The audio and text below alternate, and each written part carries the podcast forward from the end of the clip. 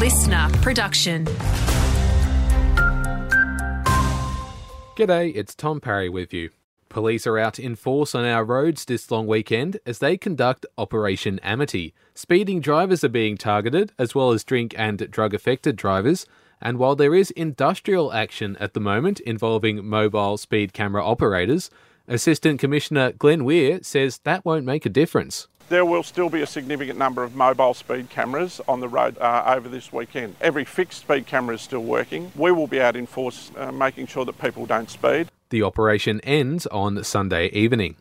Australia Day is being recognised by our local councils today, some making reference to Australia's troubled past.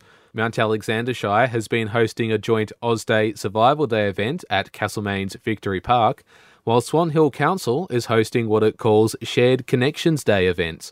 It comes amid growing calls to change the date of Australia Day from January 26 Jill Gallagher from the Victorian Aboriginal Community Controlled Health Organisation says we need to find a more inclusive date. January 26, it hurts. And it hurts for most Aboriginal and Torres Strait Islander people. And V/Line's CEO is hoping a deal can be reached with the union to prevent more industrial action across the regional rail network. Yesterday's four hour stoppage left commuters stranded during the morning peak.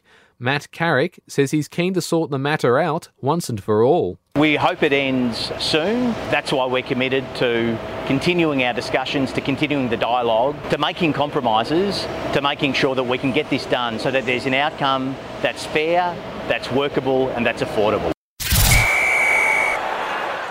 In local cricket, round 12 of the Bendigo District Women's Competition is happening this Sunday.